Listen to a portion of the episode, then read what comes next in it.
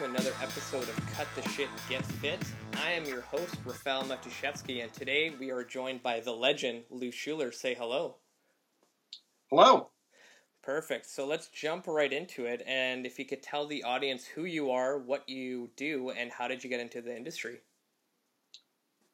Who am I? Yeah. So we got we got to start with a really tough question, huh? Yes, definitely. Well, um, yeah, I, I'm a I'm I'm probably older than most of the people listening to this. I turned 60 in a in a couple weeks. I've been writing about fitness for about 25 years, uh, since 1992 when I started working at Men's Fitness Magazine. I worked there six years, finishing up as fitness editor. I went to Men's Health Magazine, worked there for six years as uh, fitness editor and fitness director. Um, I left Men's Health in 2004, and I've been freelance ever since. Mostly, I work with them, but I've worked with I don't know how many magazines, websites since then. I, I couldn't even tell you how many books I've written. I guess I'm best known for writing the six books in the New Rules of Lifting series with Alwyn Cosgrove. Um, the New Rules of Lifting for Women is by far um, the the most influential, best-selling, uh, most popular book in that series. Um, how did I get into the industry? I just, you know, I answered a blind ad in a newspaper. I was a dead, dead broke grad student in Los Angeles. I was studying creative writing at USC. Um, and I was, you know, I couldn't get a job waiting tables or tending bar. And, you know, I had this whole background in journalism, going back to journalism school in the late 1970s. And I just answered a blind ad in the Los Angeles Times. I'd never heard of Men's Fitness Magazine, got an interview there. They, you know, got some part time work. I actually started as a part-time copy editor at Muscle and Fitness magazine, which was quite a culture shock. I'd always worked out, but I'd never been around the bodybuilding world in any in any serious way. Never read a muscle magazine, um, you know, before I was editing copy for them. So uh, that's how I got into it. And 25 years later, I'm still doing it. So did you have to like research quite a bit to kind of learn about the bodybuilding world, so you didn't just sound like some random dude writing about fitness? Well, I they didn't let me write about fitness at first. I was just okay. editing the articles that were coming in, and yes, I came off like a. I'm sure I came off like a complete idiot at times, and it's to the everlasting credit of the people who were on staff there that they really gave me a chance because there, you know, you had a couple. They had a few people who were legit bodybuilders, um, experts. There was a the editor in chief was a was a chiropractor, former bodybuilder very close to the bodybuilding world. The um, they had a, a, science editor, I think was his title, who had a PhD, been um, director of, I think he'd been like director of conditioning for the U.S. Army at one point. Uh, also a bodybuilding background, and they had other bodybuilders on staff. So there were people there who knew that part of the business, and I certainly knew writing and editing in a way that you know, it was like it was it was it was a, a, useful collaboration right from the beginning. They treated me extremely well and sort of let me learn it at my own pace. I wrote very little for either men's fitness or muscle and fitness for probably four or five months. Then I got on full time at men's fitness, starting as a copy editor and, and, and fact checker. And again, they let me work my way up, writing articles where I could make a useful contribution, learning fitness, you know, learning fitness, nutrition, health, and not just learning those things, but learning how to write about them in a way that would actually help people use the information and improve whatever they, you know, whatever, whatever the, the article was explaining how to improve. So I was able to get into this in a really kind of I hate to use the word organic, and it certainly wasn't a word we used back in the 1990s. But it was it was a way to get in there where I was welcome because of my skills, and eventually I became valuable because of what I learned as I was applying my skills to these products they had. And it helped that Men's Fitness Magazine was uh, taking off at that time. I think we I think we doubled our circulation in the time I was there, which had nothing to do with me and everything to do with the fact that all of a sudden people were interested in this topic, and they were, and thanks to Men's Health and Shape, uh, magazines like that, they were realizing hey, I can go to the newsstand and I can, you know, pick up a magazine that's going to tell me how to do all this stuff better. So there was tremendous interest in the topic. All fitness magazines were doing well. Advertisers were discovering this whole new, you know, this whole new field. So car advertisers and, you know, fragrance advertisers and even fashion advertisers were starting to get into that space, which gave all the magazines money to work with. So you know, you know, we're going back a, a, long time, and that all those trends are reversed right now with all the advertising going online and magazines really struggling to figure out how they still fit into, um, you know, into their readers' lives. But back then, it was a new thing, and I got in on the ground floor, which was uh, just a pure stroke of luck. I had the right skills and the right interest uh, exactly at the moment and in the place where they were needed. I'm always kind of curious with like magazines now, like especially in our day and age. Like, do you think eventually magazines will just go completely online and just scrap the whole actual like physical copy? I that would be my guess. My, you know, all the way back when I was in journalism school in the in the 1970s, and uh, how, how old are you? Uh, 25. 25. So you were born in 90 91, 90, 91, 92? 91, yeah. Okay, so you were born in 91.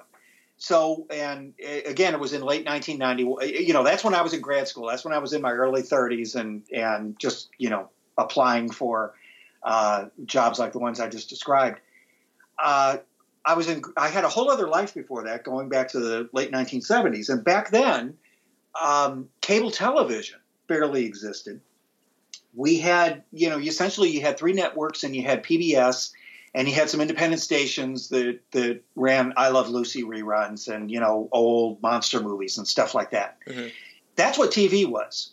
Uh, radio, you just, you know, you had FM, which was playing, uh, you know, which was playing rock music, and you had AM radio, which was playing top 40 music and maybe a little bit of news and public affairs stuff that was the media. And then every city had a morning newspaper and an evening newspaper, and big cities might have three or four daily newspapers. And then you had weekly news magazines, monthly news magazines, all that sort of thing.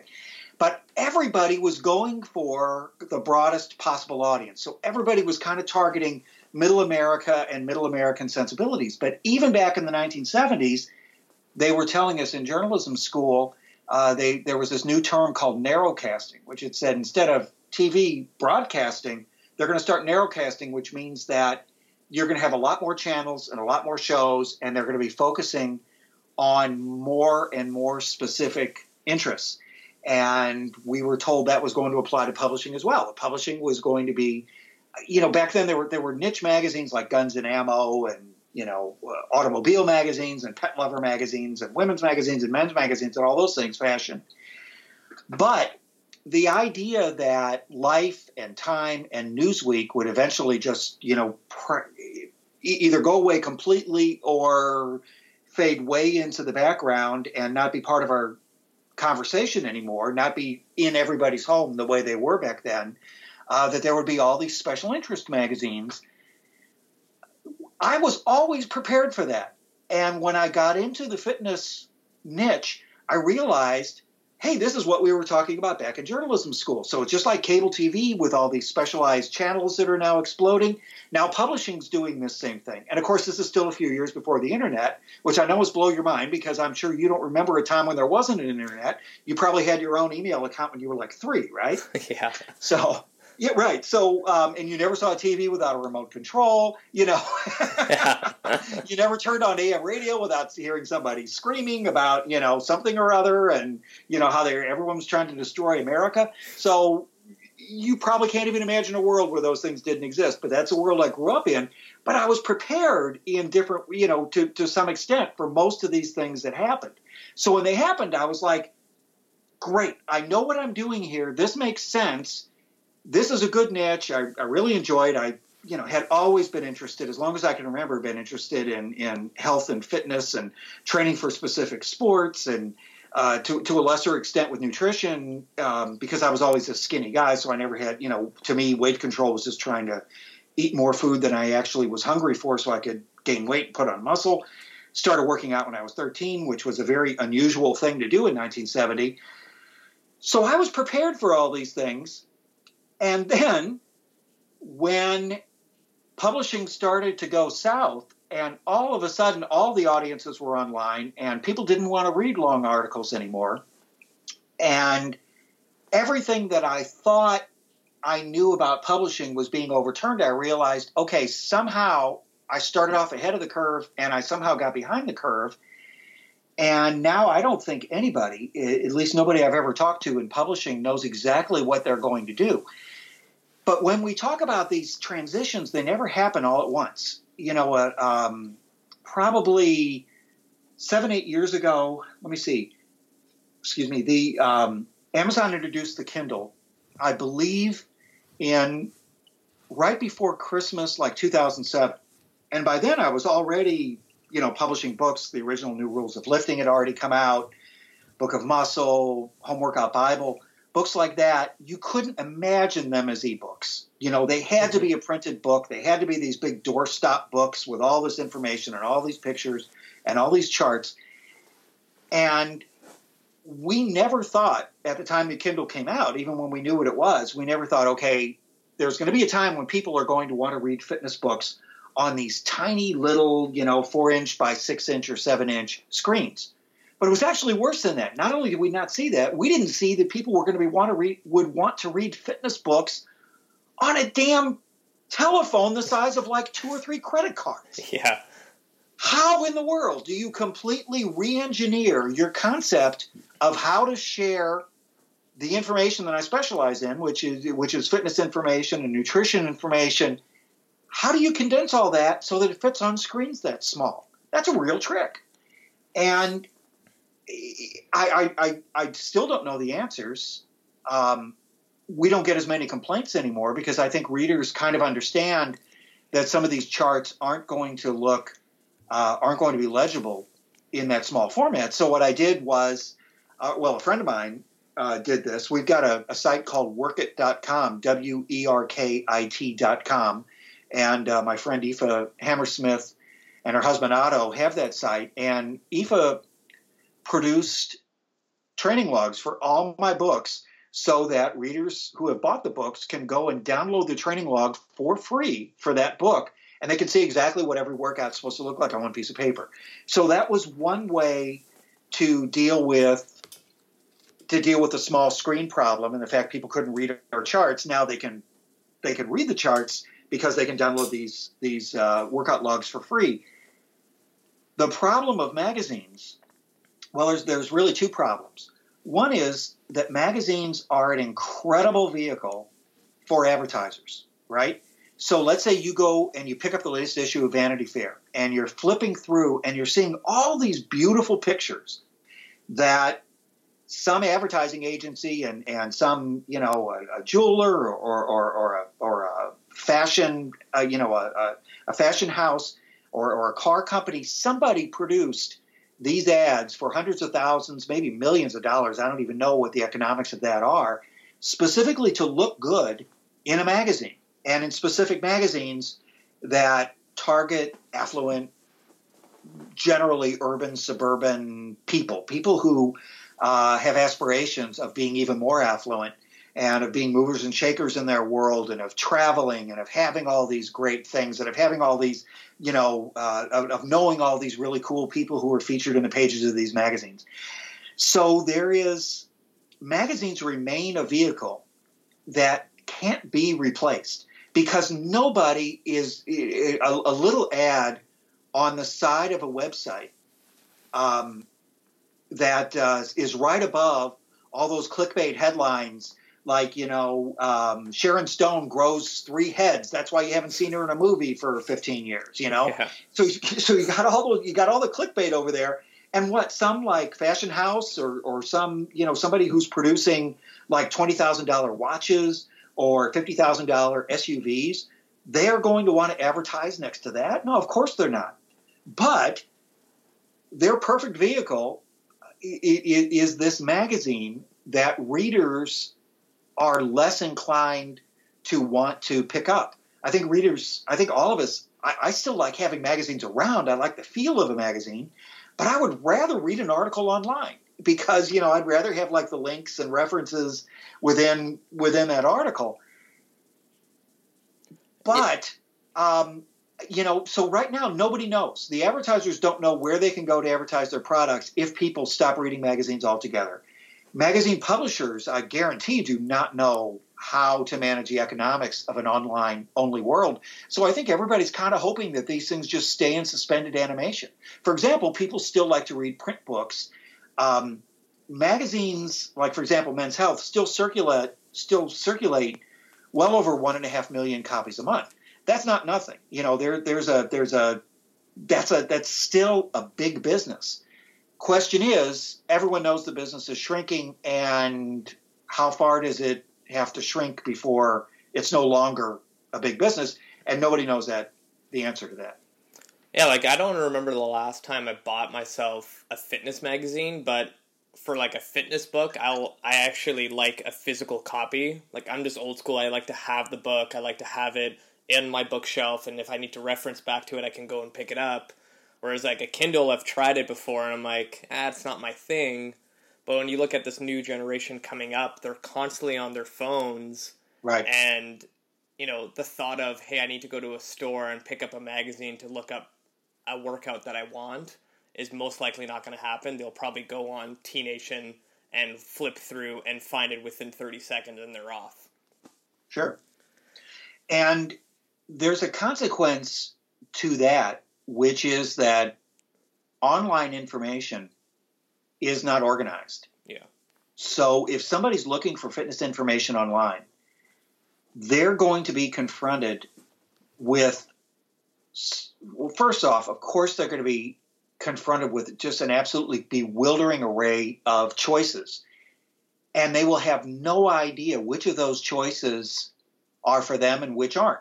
Because every single article online is presented as this is the ultimate, this is the best ever, this is going to give you ripped abs, this is going to make you shredded, and it's also going to make you huge and it's also going to make you healthy and it's going to make you fast and you're going to be an athlete and you're going to look better and you're going to feel better and anybody who has been anybody anybody who's worked out for a few years anybody who's who's trained clients anybody with some institutional knowledge um, of of fitness and how training works and how progressions work they know that there's no workout that can provide all those things an absolute beginner, sure, they're going to get a bunch of those benefits all at once, but that absolute beginner is not going to get shredded and he's not going to get huge and he's not going to get, you know, develop all this super strength or become a great athlete. He's just going to get better at a lot of things probably simultaneously.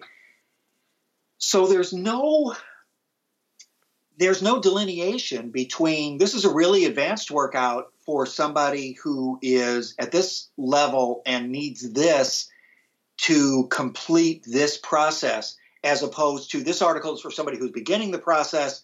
This article is for somebody who's like stuck in a rut and they're frustrated and they're not quite sure what to do next.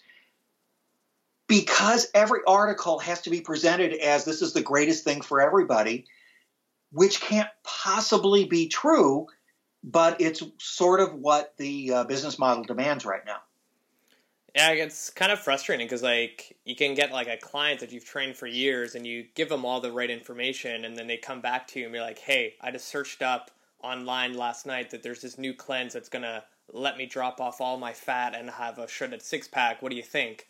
And I'm like, "Oh my god, seriously." right. So you so you spend 30 seconds online, yeah. and you find five articles explaining why cleanses are nonsense, and then that person will ignore it because he really wants to believe in the magic. And he'll go off and he'll lose his, you know, 20 pounds. And, you know, it's like three quarters of it, or half, you know, whatever it is, half of it's water and, you know, half of it's muscle and there's a little bit of fat. And he, he then doesn't blame the cleanse for not working when he regains, you know, when, when his cells fill up with all the water that's drained out and when you know he regains weight and ends up with a higher body fat percentage because now he's lost some lean mass So, uh, so what comes on to replace it is more likely to be fat tissue. He's not going to blame the cleanse for that. He's probably going to blame the trainer for that. Mm-hmm. So, so we're in a no-win situation. We live in a world of bullshit, and the kind of information that sincere, intelligent, well-informed people want to put out there really doesn't stand a chance against bullshit. So we're all sort of trying to target the same audience that is uh, less susceptible to bullshit and, and maybe has been deceived in the past and actually wants the serious information and can discriminate uh, between absolute nonsense and something that, that that's actually plausible. So we're all chasing that same minority of the audience that's out there, and there aren't enough. Of, there's too many of us, and there aren't enough of them. So um, you know, it's a it's, it's, it's a real dilemma. Why do you think people always fall victim to like you know, finding a new diet online, especially right now for like the New Year's resolution, and they think this is it. This is like their solution for everything that went wrong in the past 10 years of them trying to lose weight. Boy, you know, okay, so let's say that you could transport yourself back in time a few thousand years. And you go wandering around and you find clans here or tribes there. Where do they go for information? They're passing it on from the elders to the younger people. And then you've got the shaman or the medicine man or the local apothecary or, or whatever whatever the word would be in that culture who probably has crazy ideas but they don't have access to any other information. So this is what they have. You've got this experiential information that's passed down from grandparents to parents to children and, and on down for who knows how many generations. This is the best hunting trail. Don't pick that, you know, don't eat that berry, but this one over here is okay. You know, that mushroom will, you know, will will make you see multiple gods, and this mushroom over here will kill you, and this mushroom over here is really good on a salad, except people back then didn't eat salad, so that doesn't make any sense. So, so you would find that people are susceptible to absolute nonsense because there's nothing else to choose from. What happens if you take essentially that same biology in terms of the brain and you put that down in the 21st century where all of a sudden there is more information than all you know than you had in all of human history until recently. The brain that couldn't tell that the medicine man was full of shit. How in the world are they going to tell that what's on Dr. Oz is full is is is nonsense, or you know, or or you know, the anti-vaccination stuff? How are they supposed to know? Because it all sounds the same to them, unless you have specific training in in some discipline. Everything looks plausible marketers are so good, just like old time medicine men were so good at presenting themselves as the absolute authority on this subject. People uh, online right now, you can take uh, complete crap, you can take fake news, and you can make it look like the New England Journal of Medicine or the New York Times. You know, of course, actual people who read the New England Journal of Medicine or the New York Times would understand the difference but somebody who doesn't read those, you know, publications at that level, to them, it's all the same. And in that case, what you do is you end up defaulting to, well, this one says something I want to hear. I want to hear that this cleanse is going to help me lose 20 pounds in two weeks because I want to lose 20 pounds in two weeks, so I want to believe this works.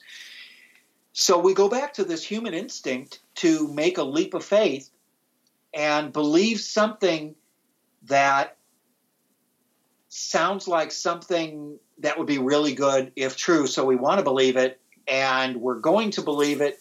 And almost no matter how many times it's proved false, we will double down and find reasons to keep justifying it because it's still something we want to believe, even if we've never found proof that this thing actually works that way. Yeah, it's tough now. Like you can go through your Facebook feed and someone can post a video that, hey, these three foods are going to make you lose fat this um, January, and you're like, oh, that that must be it. And there's no reference to like if there's any studies done or where they got right. this information from, and people start sharing around, and then now all this huge group of people now believe it. well, and then and then remember what I said like you know three hours ago during one of my streams of stream of consciousness rants here. Um, you know, you got all the clickbait on the side of every or the bottom of every single website, and all that clickbait is probably, I mean, most of it is just celebrity nonsense, but a good percentage of it is going to be health and fitness information. And it's absolute nonsense, right? They'll show like a picture that's just some bizarre thing. You can't tell if it's like a facial tumor or a mushroom or some kind of prehistoric fish. You know, it's just like this lumpy, gross blob. And then it says, you know, doctors were shocked at, you know, that this did this, click here. So you click on what doctors are shocked by. And again, how do you know that this, you know, that, that any of this is true and not just made up? Well, if it's in the sponsored content section, of course it's made up, or at least you have to assume it's made up. But there must be a lot of people out there who don't think that way, who still kind of think in this magical way that, well, if this guy really has a way to, you know, make my t- facial tumors go away or make my stomach, you know, my stomach fat go away or make my goiter go away, you know, or give me whiter teeth without actually having to brush my teeth or floss, wh- whatever whatever they're promising, if you wanted to believe it's true, you've kind of already crossed that threshold to where you may be susceptible to uh, to, to falling for a scam. So I don't know how you I, I, I don't know how you engineer that out of um, out, out, out, of the human thought process. And and I mean, obviously, I mean, I'm talking about you know anything that happens between the ears is is you know so far beyond any any vague expertise I have. So I'm just sort of guessing and going off some you know stuff that I've read and picked up on over the years. But still, we're really up against in in those of us who are in the information economy uh, are are really up against foes that I, I don't think we've ever had to face before. You know, so I mean, this is this is really I don't want to say it's an existential threat because as long as there's educated people, um, we're going to have people who are looking for the for the real audience. But like I said, I think there's so much media that's chasing that um, that dis- that discriminating percentage of the audience um, that we're you know that, that, that we're all sort of um, up against formidable odds. So, would you say, as like a fitness industry as a whole, do you think we are failing the general public because they keep falling for stupid stuff like that all the time? No, I, I, I don't. I think that right now the fitness industry is still growing. We're still helping people. Um, you know, personal training is, I think it's still listed as one of the growing professions. I know, I, and I recently looked this up because of an article that was just published yesterday on uh, on the best uh, gym chains. It's over at mm-hmm. menshealth.com. So I was looking up all the, you know, went over all the statistics for the health club industry, and it's pretty healthy. You know, there, there's a lot of growth, especially in these uh, these budget gyms where people are paying. Um, I think a statistic that really caught caught my eye: forty-one percent of health club members pay, I think, twenty-five dollars a month or less. So there's a lot of people who are getting access to um, to at least the facilities where they can go in and make things happen for themselves. Whether they actually do it, I, I don't know. I don't know what the statistics are on, uh, you know, exercise participation and adherence. I think I get the impression it's been static for a while, but even with that, we find when you bury down into statistics, I think I, I haven't looked at this recently, but I think it's accurate to say that among the best educated and most affluent segment of the population, exercise participation is as strong as ever, probably increasing, tremendous amount of health consciousness. People are uh, deliberately uh, you know, modifying their diets based on what the current consensus is of, of, of what a healthy diet entails. So I think that among that discriminating part of the audience that I keep referring to, um, you know, they're sold on what we do, and they're going to continue to uh, you know, buy my books, read my articles, use your services, use you know the services of the of whatever trainers are, are listening to this. And so we have our you know we have our ecosystem. Can we reach the less affluent and less educated people? Um, that's a that's a huge question, and I honestly don't think anybody has the answer because when we're talking about less affluent people, in a lot of cases, we're talking about people who are just working two, three jobs and under tremendous, tremendous stress, 24 hours a day.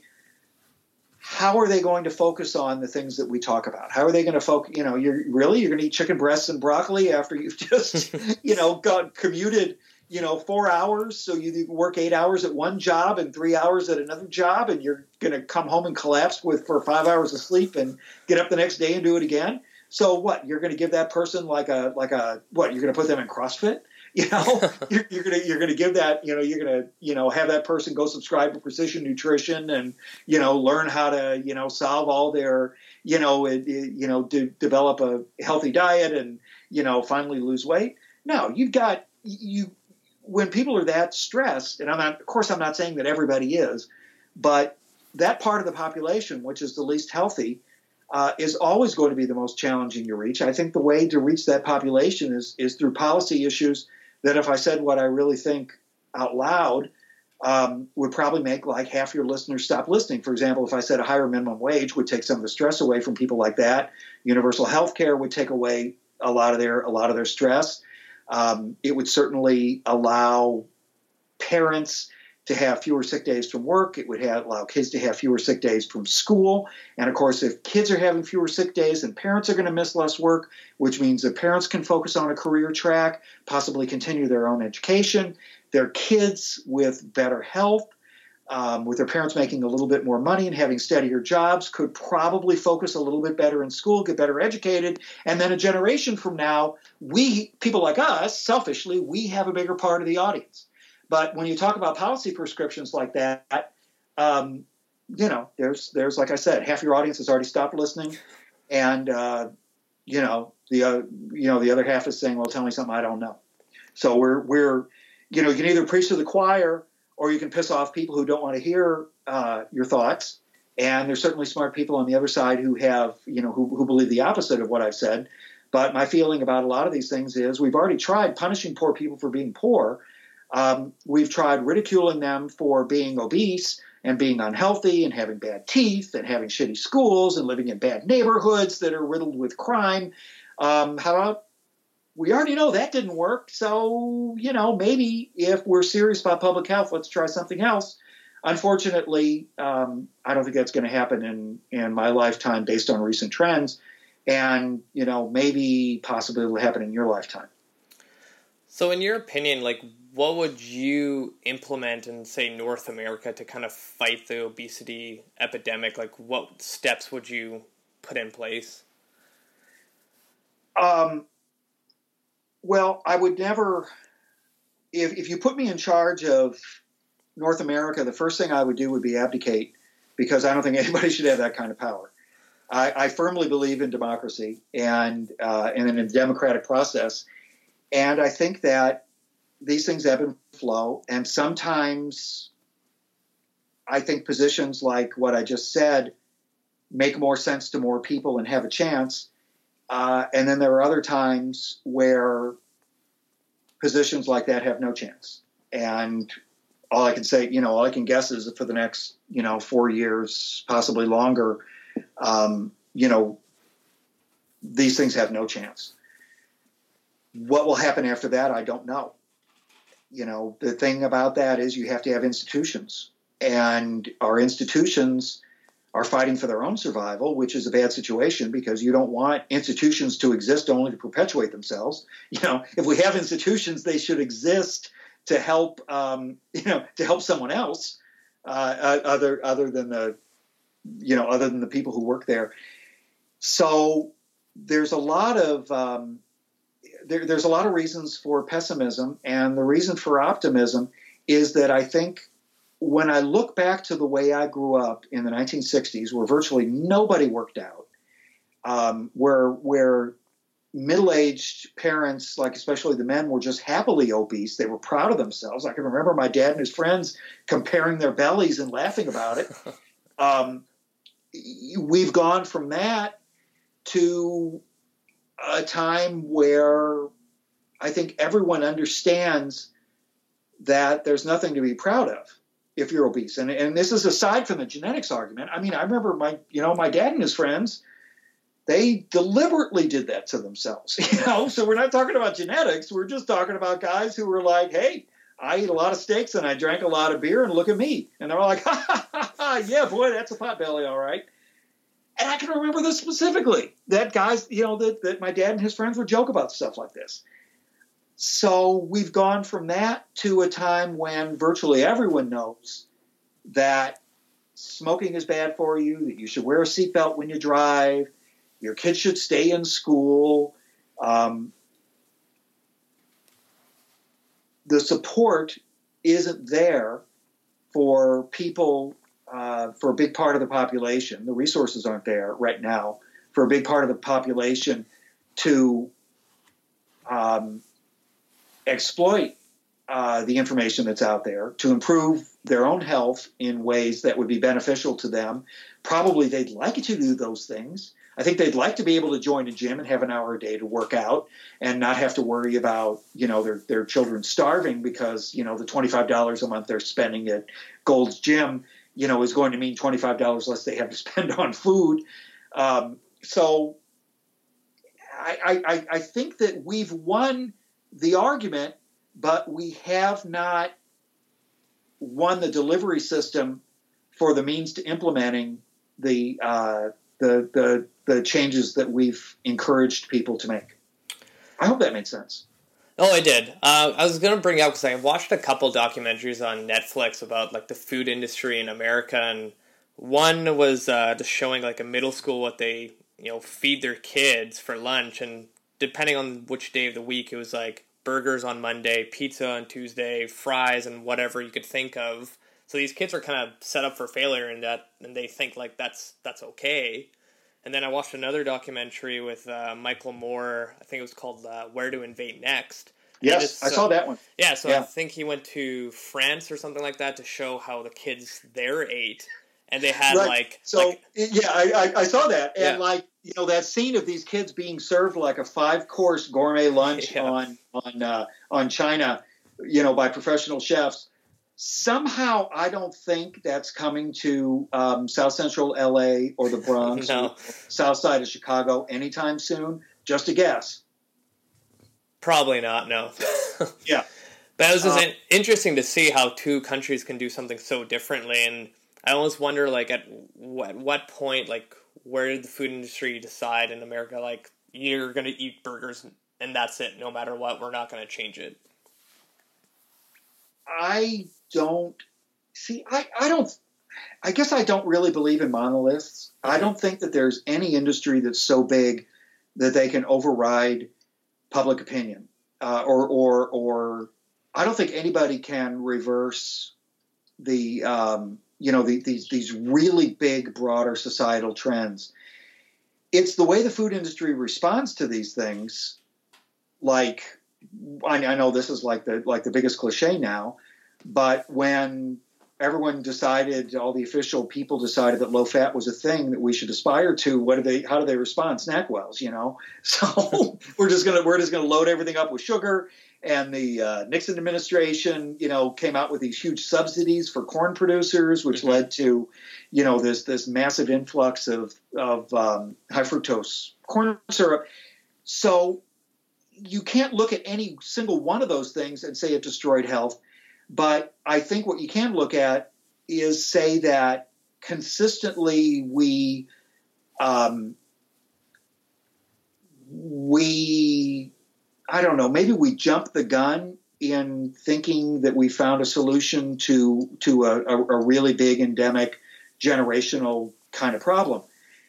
You know, when you talk, for example, when you're talking about kids in in middle school, the problem isn't really their lunches.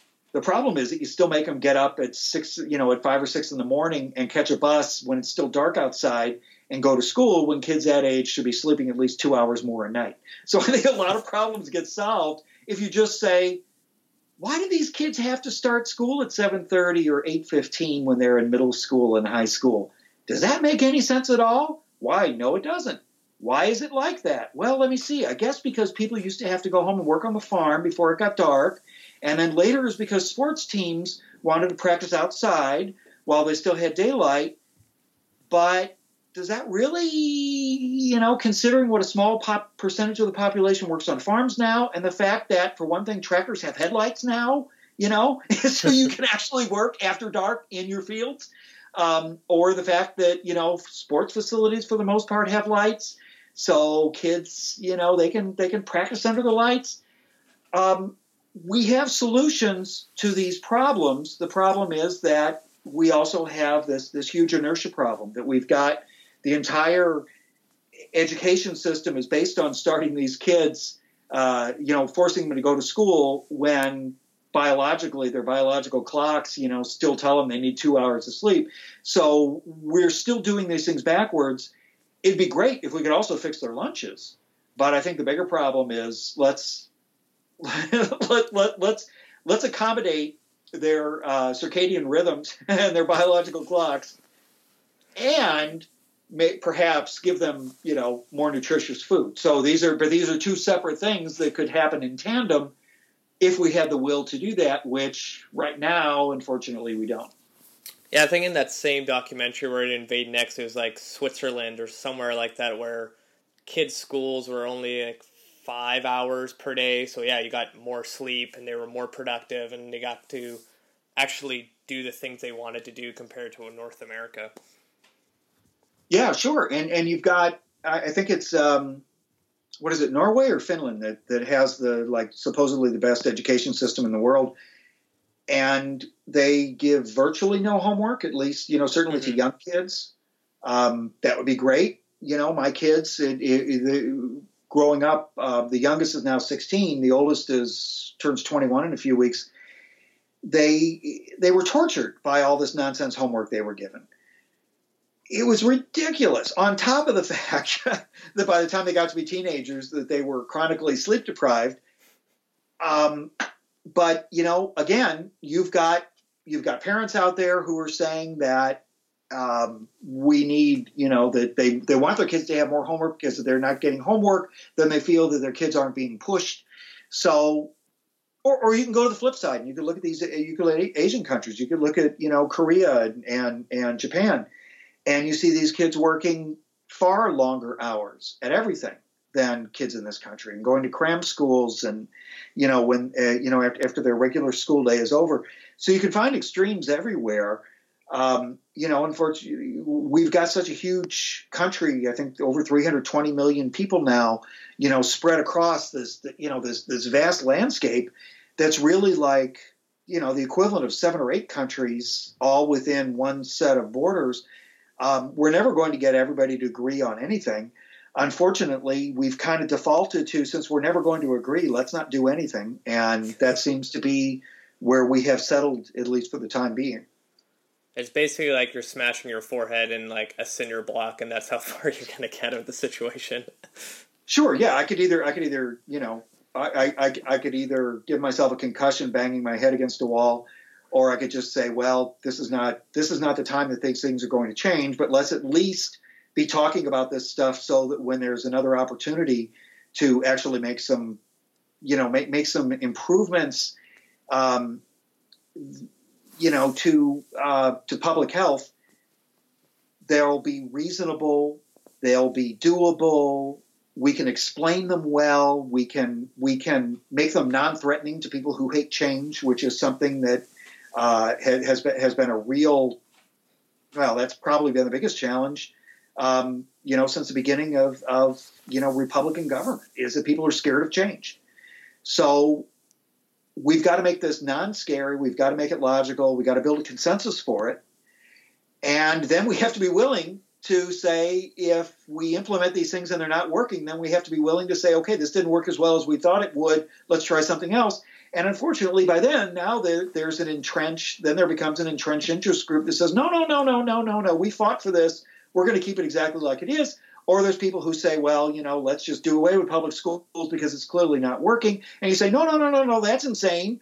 Um, so, you know, you, you've got uh, um, sometimes the best you can do is hold on to something that, that's not working as well as it should because taking it apart would be a far worse, uh, dismantling it would be a far worse um, solution. It would actually wouldn't be a solution. It would be, you know, about one of the most consequential mistakes you could make. So there's no one answer except that those of us who care just have to keep, I think, making the argument for better solutions to endemic problems and at least change the consensus as we have done with health and fitness and nutrition throughout my lifetime. Like I said, I remember the first seatbelts. I, you know, I remember where drinking and driving wasn't against the law; it was considered an essential skill set for everyone, you know, from the age of 16 on up. Um, I can remember when, uh, if you turned to somebody who was smoking in a public place and said, "Could you please blow your smoke the other direction?" you might find yourself in a fistfight because that was considered an insult. They had no idea why you didn't want their goddamn smoke in your goddamn lungs. Jeez. So um, this is my, you know, this has all happened in my lifetime to where these things that uh, were, you know, the consensus. I mean, for example, in World War II, the children, and I believe this is true, I, am working off deep memory here, the children of tobacco growers were actually exempt from military service because growing tobacco and providing it to soldiers was considered an essential part of the war effort. So we, or maybe that was World War One. I. I, don't remember which. I think it was World War Two. But we've gone from that to, um, you know, basically, if you're if you're a smoker, uh, not only can you not blow smoke in anyone else's face, you're considered a, a, you know a pretty vile individual if you even do it in your house when you have children. So we've come a very long way on some really substantial issues, and the fact that we haven't gone all the way um, isn't cause. It, it's cause for concern, but probably not cause for despair. And that's absolutely the most optimistic thing I have said since mid-November. Okay. Uh, so, do you mention any of this stuff like in your new book that you're writing with uh, Dr. Spencer Nadolsky with the diabetes crisis in North America? no. no. no, I don't. I don't talk about any of this stuff. I, you know, this is. It, it's only because I'm dead tired and I haven't slept well the last few nights. Um, winter is hell on my sinuses. Okay. Uh, it, it, yeah, it's only it's only because of that that I'm even you know brain dead enough to be talking about the stuff that I will never talk about to a fitness audience. Yeah. Because, like I said, it just turns off half the audience. Nobody wants, you know, that half doesn't want to hear it. So, no, what we talk about in the book is, uh, you know, this is this is different for me because most of my books have they're beginner friendly, but they're really targeted to that advanced beginner, intermediate who just has enough experience to know what doesn't work for them. And we say, okay, you've tried all this other stuff. You've tried all the magic solutions. You've tried all the you know you're the muscle magazines. You've found all this information online and you tried to put it together. It didn't work for you. Here's what will actually work. And if we can get their attention long enough and get them to get into this program and see that it's working and then stay with the program. So that's been my you know that's been my wheelhouse. With this diabetes book um, Dr. Nadolsky and I, Spencer and I, are, are, writing for an audience that is older, more female, uh, more likely to be sedentary, more likely to not fully understand what a healthy diet is, um, certainly doesn't understand how they got to the point where they have to make these radical changes, that they have this disease, um, that they have to eat less food, get more exercise or they're going to have to take these really powerful drugs that will eventually have a very debilitating effect on their health. If they take charge of their health, they can control these things. If they don't take charge of their health, everything is going to get worse. So that's a that was a new argument. I'd never had to make that before. I hope we did it effectively. But literally in this book, what we do is we tell people how to exercise from step one. We tell them, okay, now get out of your chair, stand up, Now sit down again. Guess what you just did? You exercised. You got up from your chair, you sat back down again. That's a squat. And then we, uh, then the next sentence is, you know, okay, now get up from your chair again, and this time walk across the room, walk back, sit back down again. Now you not only exercised, you did more exercise. You're you're getting better. So making the argument for a daily walk and for doing just a little bit uh, was was new to me, and I hope we approach it in a logical way. Uh, same with nutrition. Let's start with okay, we're not going to drink two liters of soda a day. We're not going to drink a six pack of beer a night. Okay, so we we you know we we start there with things that your audience, uh, my readers would already know, and then we go from there to somewhat more. Um, I don't want to say advanced, but certainly slightly more sophisticated information about here's how you know here here's here's how you put together a fitness program that can work for you. Here's how to build in progressions. Here's how to here's how to go. You know, let, we're going to go a little bit faster. We're going to go a little bit longer. Showing them how to do. Um, you know how to how to not necessarily how to periodize, but certainly how to make progressions, how to go farther than they have before, how to get more out of the workouts they have in whatever time they have to devote to this, and then the same with diet you know how to how to program uh, how, how to plan it how to limit the carbs in a way excuse me that that, that can easily work with um, that person's lifestyle. Um, how to work with your doctor so that you know you're you're like managing the combination of your drugs and the diet you're on because if you're taking a certain amount of insulin and all of a sudden you go on the super low carb diet or all of a sudden you start exercising and draining the glycogen out of your out of your muscle cells you know there's there's a there's a real chance that there's going to be a consequence of that. So all these things have to work in synergy in consultation with a doctor. Like I said, all that was new to me. Um, I hope it's you know I, I hope it's logical and, and valuable for the readers.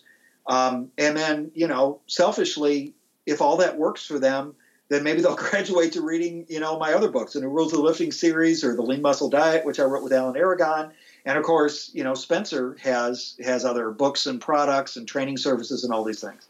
So, um, you know, maybe we're creating a future market for ourselves and for you. Um, but in the you know in the in the short term, I just hope the people who need help will pick up the book and and you know this will give them the first steps toward you know improving their uh, their their their their diet and their lifestyle and their overall health. I hope. Yeah, I was uh, super pumped to hear that you were gonna work with Spencer because like I've been following him on Facebook for a while now, and he's so good on posting something at least every single day. And the fact that he has you know the doctor in front of his name, people are gonna pay a little bit more attention to what he has to say. And then I think maybe a couple weeks ago he promoted that he'll be taking patients online. And I yeah. thought that was kind of cool to kind of see that you know medical field kind of progress into that direction just so we can take on more patients sure yeah and and and spencer is you know he he we're talking about a guy who is just smart as hell you know academic all-american in in high in, in college um, national honor society in high school you know he was an all-state athlete in high school he was you know um, you know at the, at the highest competitive level of uh, collegiate wrestling. At one point, he told me he was ranked he was ranked fifth in the country as a heavyweight when he was a senior at North wow. Carolina. So we're talking about a guy who was a great athlete and a super smart guy, and yet his career is focused on working with people who um, I'm not saying they're they're not smart, but in terms of you know uh, sports and fitness and interests in health and nutrition, completely opposite him, and that's his and that's his career track. So he's a fascinating guy, one of the nicest guys you'll ever meet. Um, and of course, you know, I think it goes without saying, I really enjoyed working with him. So now, after writing like several books on training and nutrition, what is kind of like the common theme that you kind of keep going back to to make sure everyone kind of understands that this is like really important? Uh, well, I, I, think all the arguments that I had to make, I've, I've made. So whatever whatever I do next, I, I, don't I don't even know that it's building on on that because I think that each of the new rules of lifting books, or, or most of them, had programs that last you know six to nine to possibly 12 months and that, and that readers could repeat. So once a reader, say, goes through like the new rules of lifting supercharged or, or our new book strong goes through all those nine or ten stages two times taking a year and a half to two years. That person is probably going to be ready to move on to something else. And a lot of people will go on and you know get into powerlifting or or you know some other you know maybe they'll get into like um, you know like adventure racing or obstacle course racing or something like that. But they you know if they want to keep pushing themselves they'll find ways to do that um, if they want to keep doing the kind of things that we talk about, uh, that's great. You know, we've got enough programs in our books to keep people going for probably 10 years, just in the six new rules of lifting books. So um, I, I kind of feel that that audience has as much material as it needs or, or has demanded. So I'm kind of on the lookout for what audiences is underserved uh, at, at, this point that you know maybe they need exactly what I have to offer. Uh, I don't know exactly what that is yet, but mm-hmm. that's you know I'm on the prowl. Perfect. Um, what I was gonna ask you next is like when you decided to write the new rules of lifting for women, what made you kind of want to jump on the population of just women, and did you ever feel like giving advice to women, even though you're a male, was kind of like you didn't want to cross too many borders, or you kind of played it safe, like what was your whole thought process in that regard? Well, I never thought about jumping on anybody. Um, just just to make that clear. yeah. I uh, I love my wife. We've been married 23 years. Um, not going into any of this with the idea of being able to jump on anybody. So. yeah. Uh, what happened was we wrote a book. Alwyn Cosgrove and I wrote a book called The New Rules of Lifting, which you know because I'd been an editor at these men's magazines, and because I'd you know, been working out in, you know, commercial health clubs since 1980 um, and saw the difference between how men and women worked out, I just assumed that men would be the only audience interested in this book about getting back to, you know, basic, you know, the basics of strength training. Um, the practically the minute the book came out, I started hearing from women. Uh, certainly, I did radio interviews with a couple of uh, female um, uh, uh, talk show hosts who were saying, "Why did you write this book for men? What's it? What, what about women?"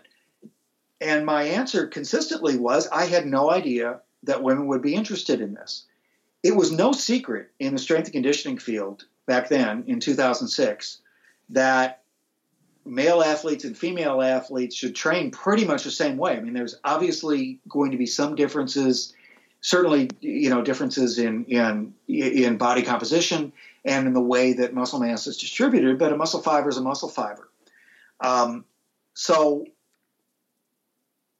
if I, I, would have thought that a female in, audience would be interested, um, I would have done I would have done it sooner. As it happened, I think our timing was exactly right. The book came out in 2008, and I think it caught the audience at exactly the moment when women were realizing that there was more to there was more to fitness and certainly more to training than what they'd been doing and what they'd been handed in their in their uh, you know you know what what what they were being given in given in the you know in in group exercise classes and what personal trainers were having them do and what their magazines were telling them to do. They were making them scared of heavy weights.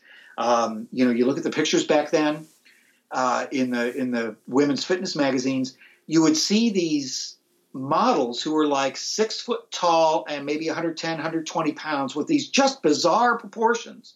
And they would have them with like, you know, doing a deadlift with 55 pounds using a mixed grip and like a half a range of motion. And you would look at that and you would go, this, this was what they were being told with strength training. And then they were being promised all these outrageous benefits that they were going to, you know, they're, oh, you can avoid osteoporosis and build, you know, and increase your metabolism. And they kept trying to go around in circles around the idea that the purpose of strength training is to get stronger. So we wrote a book telling women that the purpose of strength training was to get stronger. And I would say that 99% of the audience appreciated the information and didn't bother him at all that this was coming from a male audience.